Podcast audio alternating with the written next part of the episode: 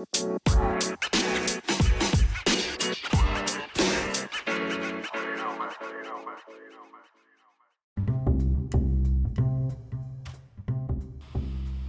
さんこんにちは。こんばんは。ごきげんよう。キュリオシティへようこそ。12月に入りましたね。今年も残り1ヶ月となりました。何かにつけ今年最後の今年最後のとつけたくなる月でもございますね。今年最後の風邪などお召しにならないよう皆様もお気をつけください。ということで今回のキュリオシティはアニメ呪術廻戦です。2020年10月3日から今年の3月まで毎日放送 TBS 系列スーパーアニメイズム枠などで放送されたアニメです。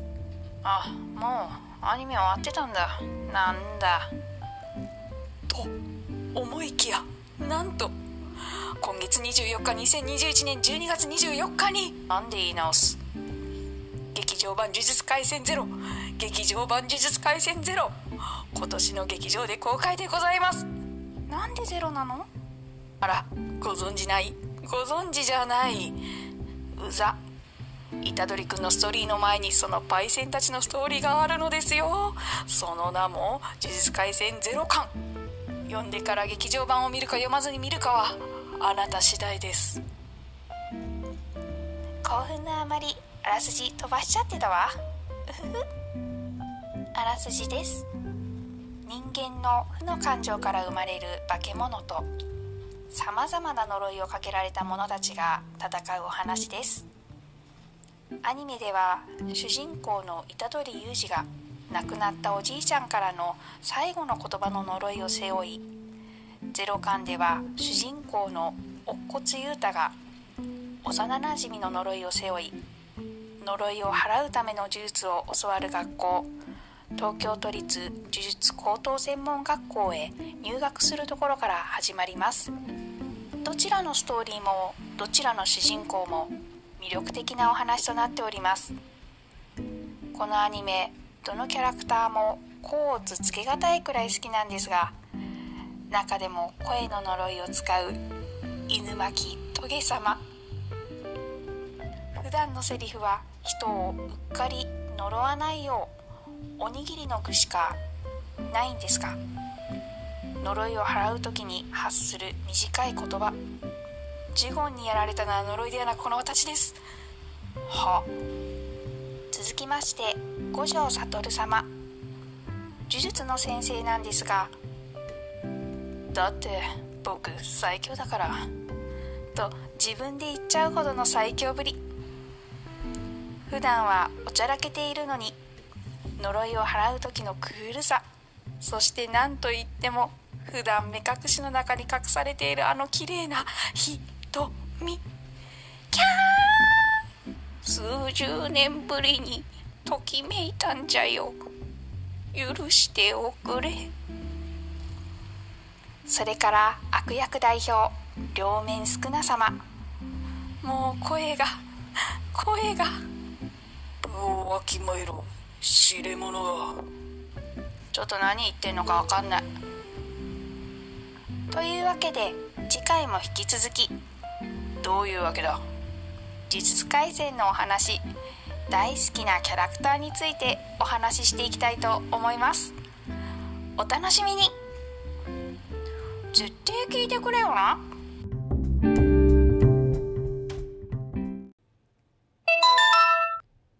配信の途中ですが、ニュースです。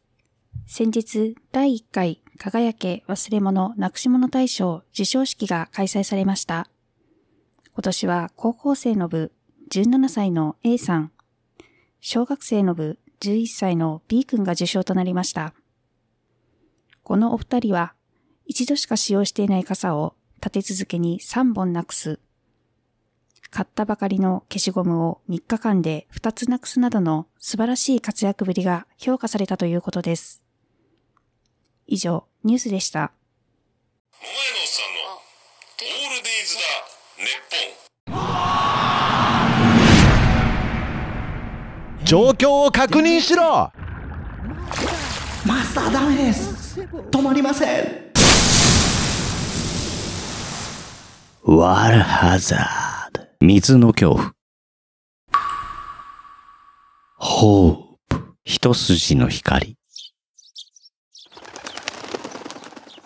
明るい未来が。A bright future 徳松たけしは機能を取り戻せるのかなんであの時カフェ君は徳の涙を見るそれは森末に頼みゃいいんですよ、別に。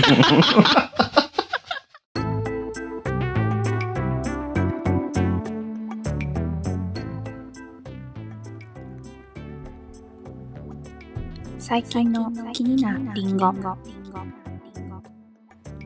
このコーナーは私が最近気になることなどについて語るコーナーです。言葉や知識、理解足らずの点もあるかもしれませんが、ご容赦ください。今回の気になるリンゴは、ご存じない方もいらっしゃるかもしれないですが、Amazon プライムビデオにて配信されております、えっ、と、2017年からですね、えバチェラーという番組についてです。えー恋愛ものを見ないと前回気になりんごで話をした私ですが、妹が初めハマっていて面白いから見てみてとかってあの勧めてきたんですよ。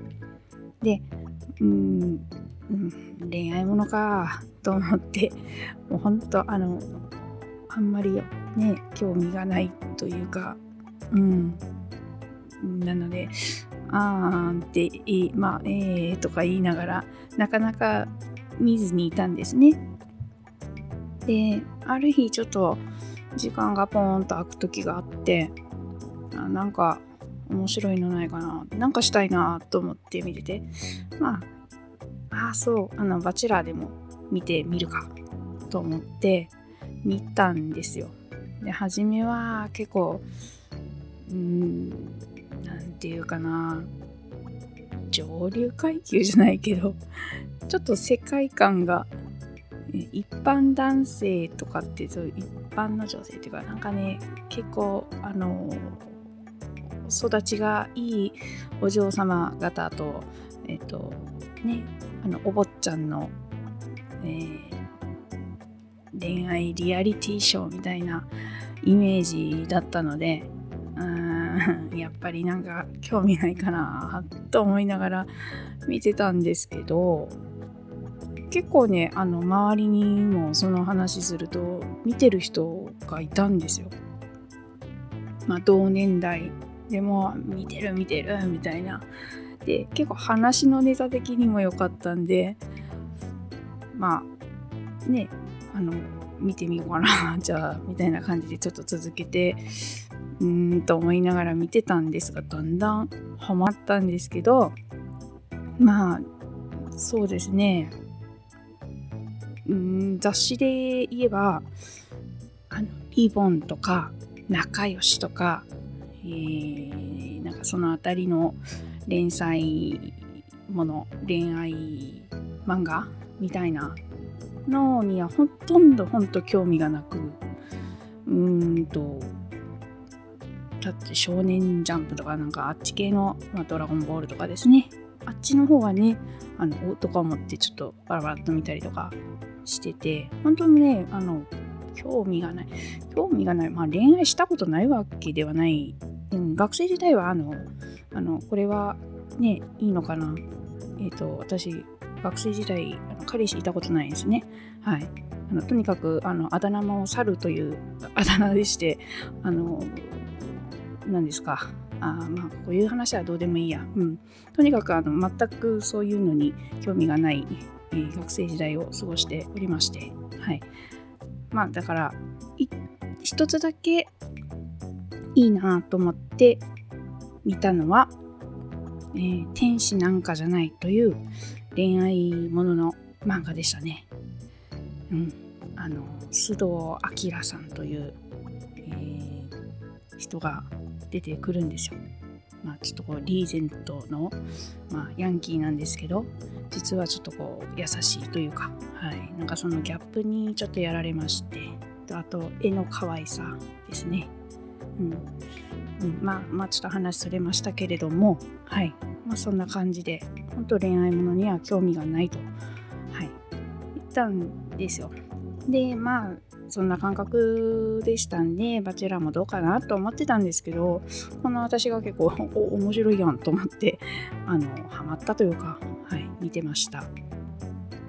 うん、やっぱ、あの、ドキュメンタリーとかですね、リアリティショーなんかが好きな方なので、それもあってハマったっていうのと、あと、初めの方、今の司会は今田耕司さんと、えっ、ー、と、サッシ、えー、指原莉乃さんですね。と、えっ、ー、と、誰だったかなもう一人。はい。なんですよ。で、その一番初めの司会が、ナインティナインの岡村さんと矢部さんとシェリーさんが司会やってたんですけど、あの、副音声でというか、その、うん、その男性と女性たちの恋愛もの模様を見ながら、えー、いろんなあの ツッコミが 入ったりとか、まあ、時折ちょっとこう、罵声に近い感じじゃないですけど、やれやれとか、えー、ないわとかそういうのが入るもので、まあ、もうそういうので結構盛り上がって楽しかったっていうのもありますね。うん。まあ、どういった番組かって言ったらですね、えー、一人の男性を、まずそのバチェラーの方はですね、一人の男性を、えー、巡って、彼女候補がだいたい一人に対してですよ、彼女候補が20名ほどだったと思います。はじめ、あの来るんですね。うん、あのリムジンとかに乗ってで、まずは自己紹介から一人一人やるわけですよ。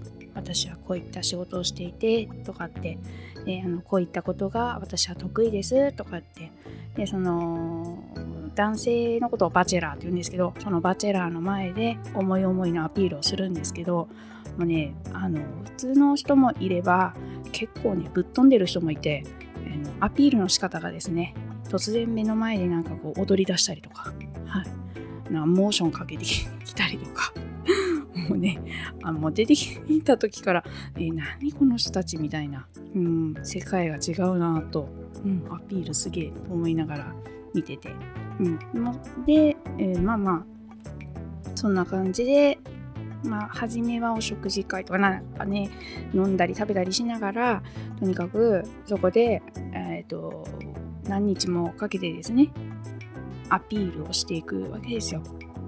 でそうこうしているうちにだんだん仲良かったその女性陣たちが、えー、ちょっとこうねギスギスしてきたりとか嫉妬もあり涙もあり、うん、まあまあ女の友情ですかみたいな感じが出てきたりとか、うん、逆に男性を好きと思ってたけどこう嫌いになってきたりとかなんか、ま、いろんなドラマがねあるんですよ。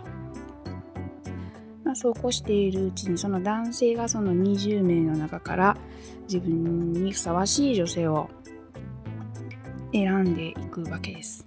で、途中途中ですね、え、ー、と、バラの花をですね、渡して、あの、これからまた次の、えー、ステージといいますか、それでも一緒にまだもうちょっとあなたのことを知りたいですっていう女性にはですねバラの花束を渡して花束じゃねえやバラを1本だけ渡してでそれで、まあ、次のステージへ女性たちが進めると、うん、っていう感じになってて途中途中そういうシーンがあるんですけどその20名がだんだん、えー、15名になり10名になりとかですね。で最終的にまあ2人とか3人とかになってでまあそこでバチェラーがどの人にするか。っていうのを選んで、まあ、そこでカップルが成立するかしない場合もあるんですよこれが。絶対誰かとねくっつくってわけではなくうんまあそんな感じのえっと、番組ですね。もうね、ほんとね、その女性陣も個性的でいろんなタイプの人がほんといて、さっきも話したように、あの、もうね、同じ女性として見ててでも、まあ、まあ、本当イライラするわっていうタイプの、うん、人もいれば、わあ、もうかわいそう、頑張ってとか、な代わりに言ってやりたいとかね、思えるような女性もいたり、あこんな友達ね、女友達いたらいいなっていう感じの人もいたりしてですね、うん、面白いですね。で、そのバチェラーですね、男性の方も日を追うごとに、初めはね、すごいこうスマートでいい感じの人だったのに、まあ、初めからちょっとね、あの、うん、女性特有だと思うんですけど、この人生理的に受け付けんなっていう人も いるんですよね。あのちょっと気も気持ち悪いじゃない、気持ち悪いとか言っちゃいかんいかんですね。うん。あの、お前に言われたくないよってね、バチェラーも言うと思うんですけど、あれあ私は絶対好きにならんかなっていうタイプのね男性ももちろんいるわけですけれどもそういう男性があの日を追うごとにですね回を追うごとに「あら結構いい人やん」とか「お魅力的な人なんだね」とか「えそういう特技持ってたんだ」とかね。見えてきたり。逆にあのスマートでなんかクールでねいい感じの大人っぽい感じの人が急に子供っぽい本性を見せてきたりとか、うん、そういうのもねなかなか面白くて自分の中でも、まあ、参加してるわけじゃないんですけどそのバチェラーの印象がずっとね通うごとに変わったりとかしてきて、うん、なんか入り込める、まあ、入り込んでるわけじゃないけど、うん、面白い。はい面白いです。であの続編といいますかえー、これ男性バチェラーは多分シーズン今回シーズン4が出たんですよね。で多分シーズン3かなんかあって。でえっ、ー、とそれと別にですねバチェロレッバチェロレッテバチェロレッテ発音がバチェロレッテ なんかやり直すんだっていうねあの女性が1人に男性候補がっていう20人ぐらいっていうのもあるんですよ。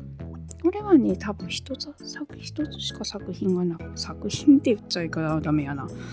一つしかなかった。一回しかな、一回、うん、しかなかったと思うんですけど、まあこれもね、面白かったですよ。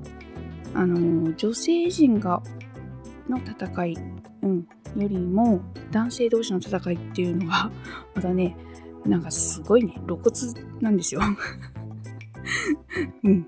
なんかこう、裏でこそこそとか、何、何を考えているかわからないっていう感じじゃなくて、お互いなんかこう、お前もね、行きたいんだろうって、いや、俺も行きたいんだよみたいな、うん、お前が行かないなら俺が行くよっていうのがすごいこう表に出て。て、うん、あの、本当になんか言い合いになって喧嘩になるシーンもあったりとかですね。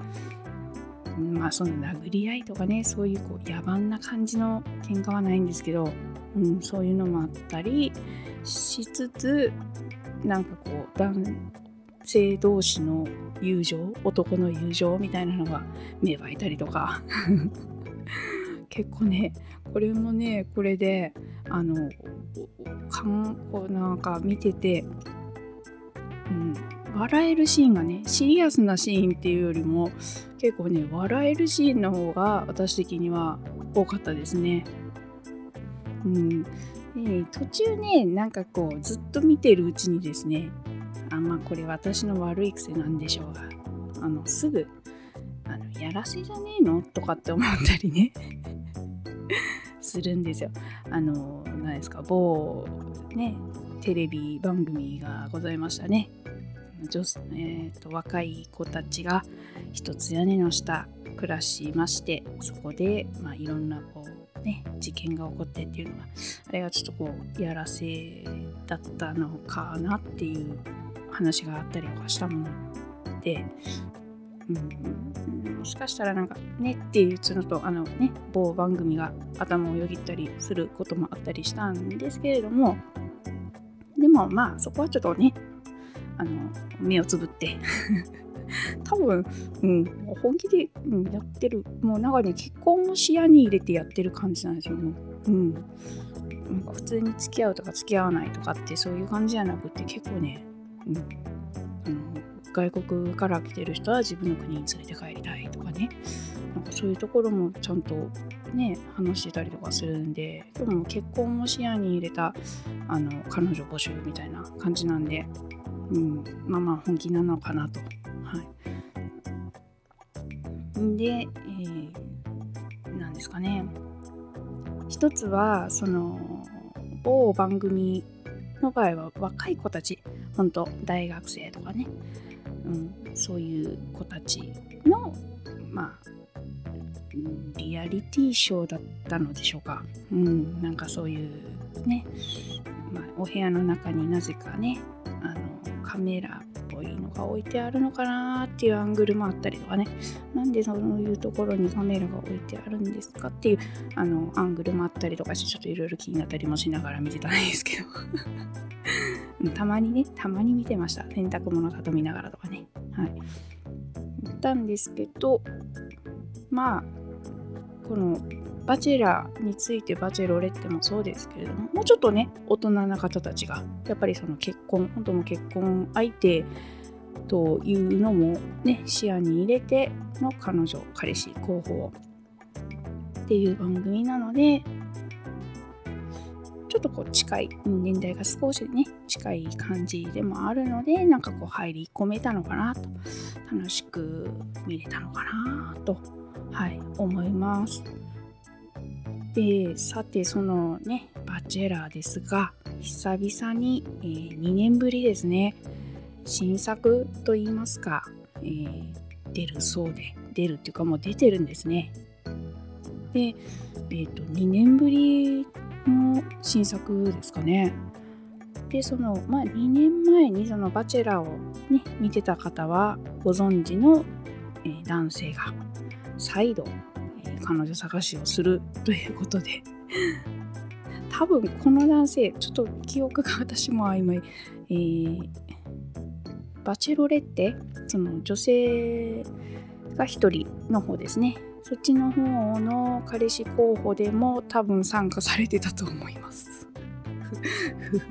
ね、まあまあその時ももういろんなねあのことがあったりとかして。でまあその方なんですが、まあ、もちろん今回の候補者の方々もそういう彼の姿も見た上でのあの候補でしょうから、はい、まあどういう展開になるのか、うん、初めのね、えー、その男性の雰囲気とはまたちょっと違う感じで初めからねあの見れるのかなって始まるのかなっていう感じ何を言っているんでしょうね、うん、そういう感じですね。はい。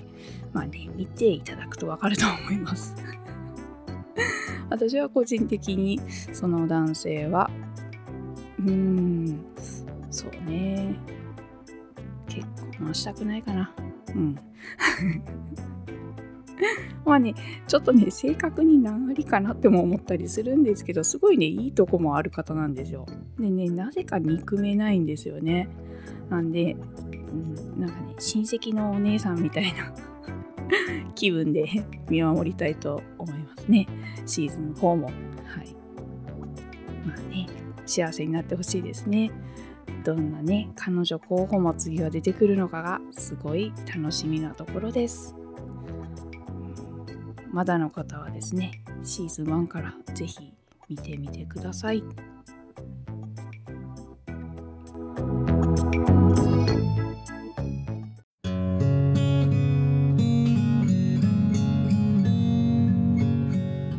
北九州に住んでるおばさんがアニメや映画などオタク成分たっぷりにお話ししてるよ北九州の片隅みんな聞いてね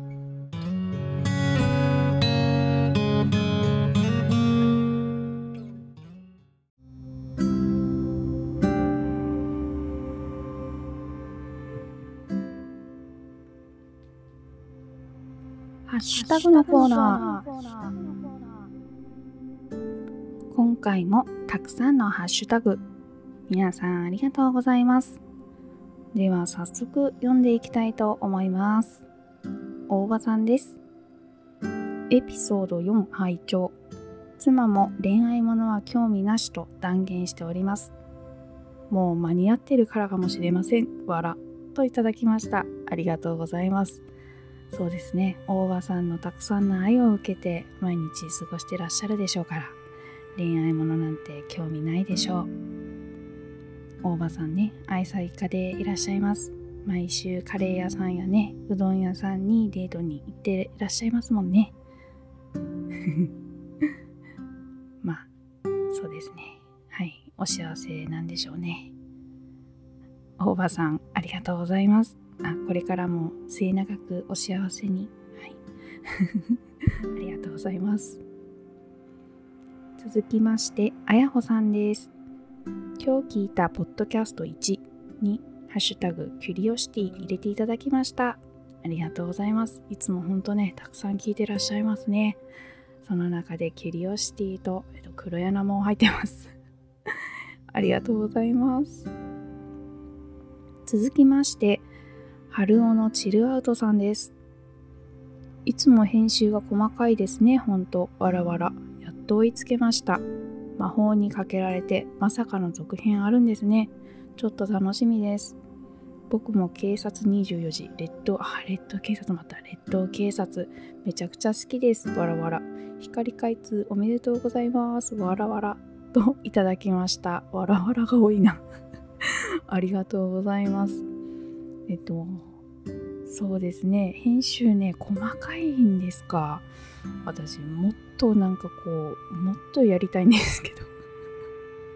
まだまだね、できてないなーって。もう前回もですね、あの、ごめんなさいとツイートをしたんですが、ちょっと、あの、何ですかね。変な音がブツブツと、これね、編集をちょっと張り切ってやりすぎちゃって、あの、大場さんにですね、ちょっと教えていただいたんですよ。いろいろとわからないところがあって、で、よし、なんかいいね、音で、あの、ちょっと編集して、で、えーまあ、配信しようと。はい。張り切ってやった結果ですね、あの、いつもよりちょっと悪い音声になってしまったっていう。もう、本当に、もうグダグダです。もうね、だいぶ時間も経ってしまって、一回編集したものを戻して、また編集し直して、また再度、えーっと、雑音を取るためのなんかを、うんと、検索してまたやってとかってしてたんですけど結果的にもうなんかブツブツという音が入ってしまってそれがもう消えなくなってしまって。はい。もうもういいと思って。出しちゃいましたはいなんであの細かい編集ができてるか どうかはねどうどうなんでしょうねそうですね続編があるんですよ魔法にかけられてあるみたいですうんだったと思います。え、ちょっとなんか自信なくなってきた。多分そうです。はい。楽しみですね。あの、非常に面白い映画でした。あの、ミカラジオのミカさんにね、お誘いいただいて、マーヤさんとお父さんと一緒にグループウォッチで見たんですが、あの、本当にね、面白い映画でした。ね、警察24時レッド警察も私も大好きです。光開通おめでとうございます。ありがとうございます。春尾さんも春尾のチルアウトというね、おしゃれな、えー音楽も入った、途中途中に音楽がね、あの、チルな音楽が入った番組を配信されています。ねえ、眠る時に聞くといい感じの音楽です。音楽じゃないや、配信ですね。はい。えっと、最新回では、えー、春尾のチル飯でしたっけ？お料理のコーナーもですね、できてしまいました。とてもね、参考になります。あの、材料からね、あの、ポイントとかもね、あの丁寧に解説してくださってて、あの、聞きながらね、メモ取ってすぐにでも作れるような、まあ、お料理の内容でしたよ。とっても美味しそうなお料理でした。はい。ぜひね、あの、春尾のチルアウト、皆さんも興味があれば聞いてみられてください。春尾のチルアウトさんありがとうございます。続きまして、オルバさんです。最近やっと聞けたポッドキャスト、ハッシュタグだけで失礼おばに、ハッシュタグキュリオシティエピソード3入れていただきました。オルバさんお忙しそうですもんね、相変わらず。年末までね、えー突っ走ってください。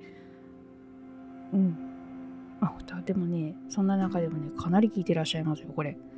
1、2、3、4、5、6、7、8、9、うん、10, 10番組ぐらい。その中でも結構、あの、長い時間の番組も入ってますね。ねポッドキャストね、忙しい中でもね、聞くっていうのは本当ね、癒しになりますよね。うん。頑張ってください。オルバさんありがとうございます。続きまして、ステディさんです。第4回聞いた、見てたなアニメっぽいストーリーの作りはやっぱディズニーだなぁと感じさせられたな。光回線ライフのりんご姉さん、まったり楽しんでますね。わらわら。といただきました。ありがとうございます。ステディさんも見られたんですね。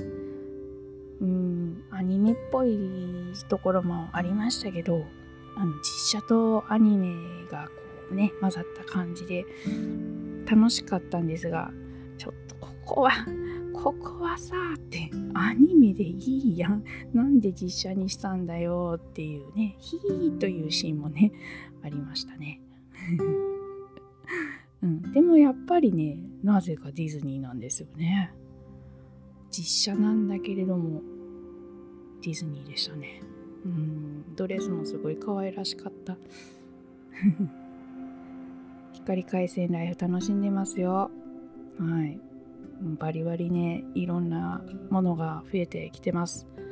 テレビも、あのね、えー光なんですか、通ったんで、あの、YouTube とかね、ABEMATV とか、そういうのをね、見れるタイプのテレビなんていうのかわかんないですけど、それにも変わりましたし、パソコンも増えましたしね、はい。楽しんでます。ステディさん、ありがとうございます。続きまして、サリさんです。ちらちら可愛いお声、続編あるんですね。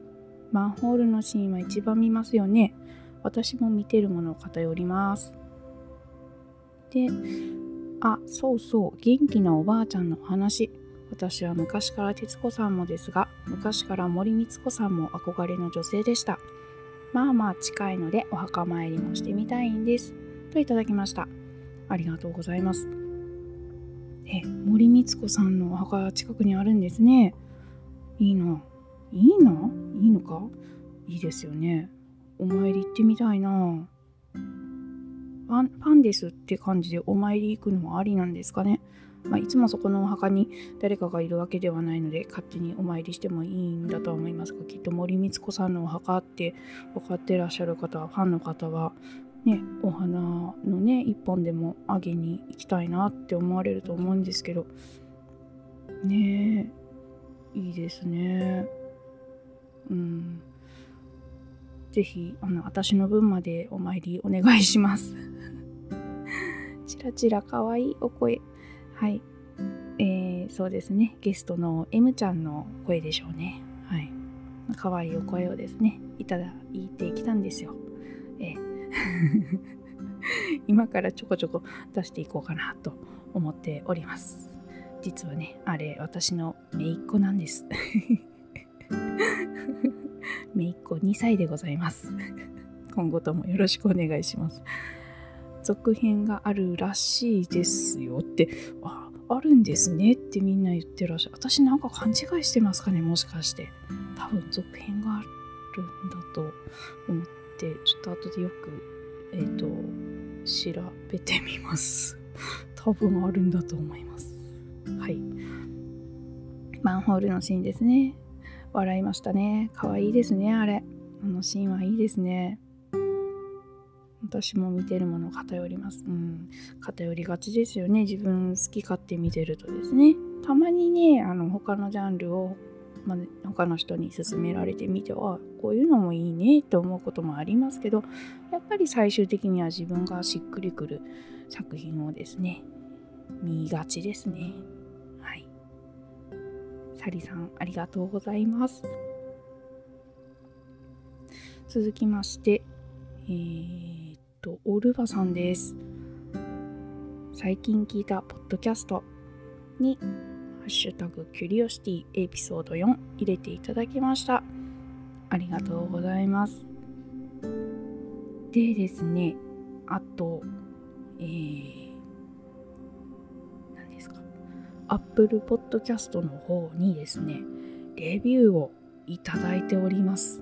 はい、ありがとうございます。えー娘のね、えースマホが、えー、Apple なもので、Apple、iPhone なもので、ちょっと見せてって、そのレビューとやらを見てみたいなと思ってですね、見せてもらったら、なんとですね、レビューが2名様からレビューをいただいてて、2人とも星5をつけていただいてて、はい、とっても感謝です。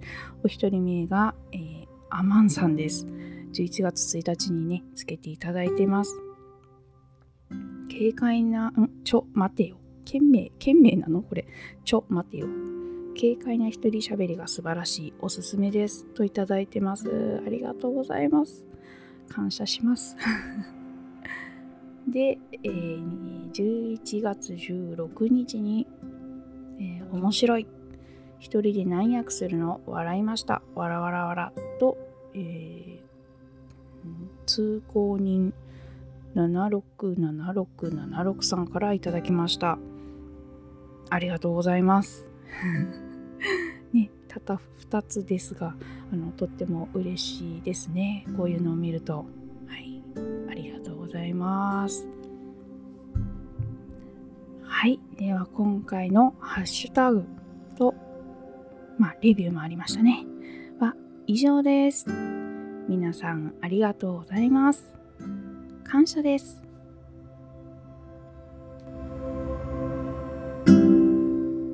ポッドキャスト番組の音楽がしっくりこない。訴求力のある CM を作りたいけど、音楽の商用利用はめんどくさい。新たにレーベルを立ち上げたが、ライバルに差をつけたい。折れた前歯を差し歯にしたけど、違和感がある。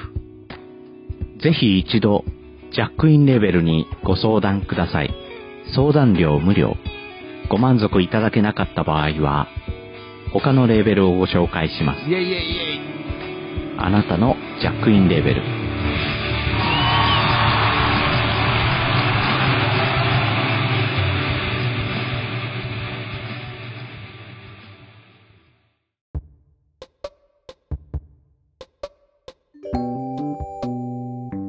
キュリオシティでは皆さんのお便り、ご感想お待ちしております。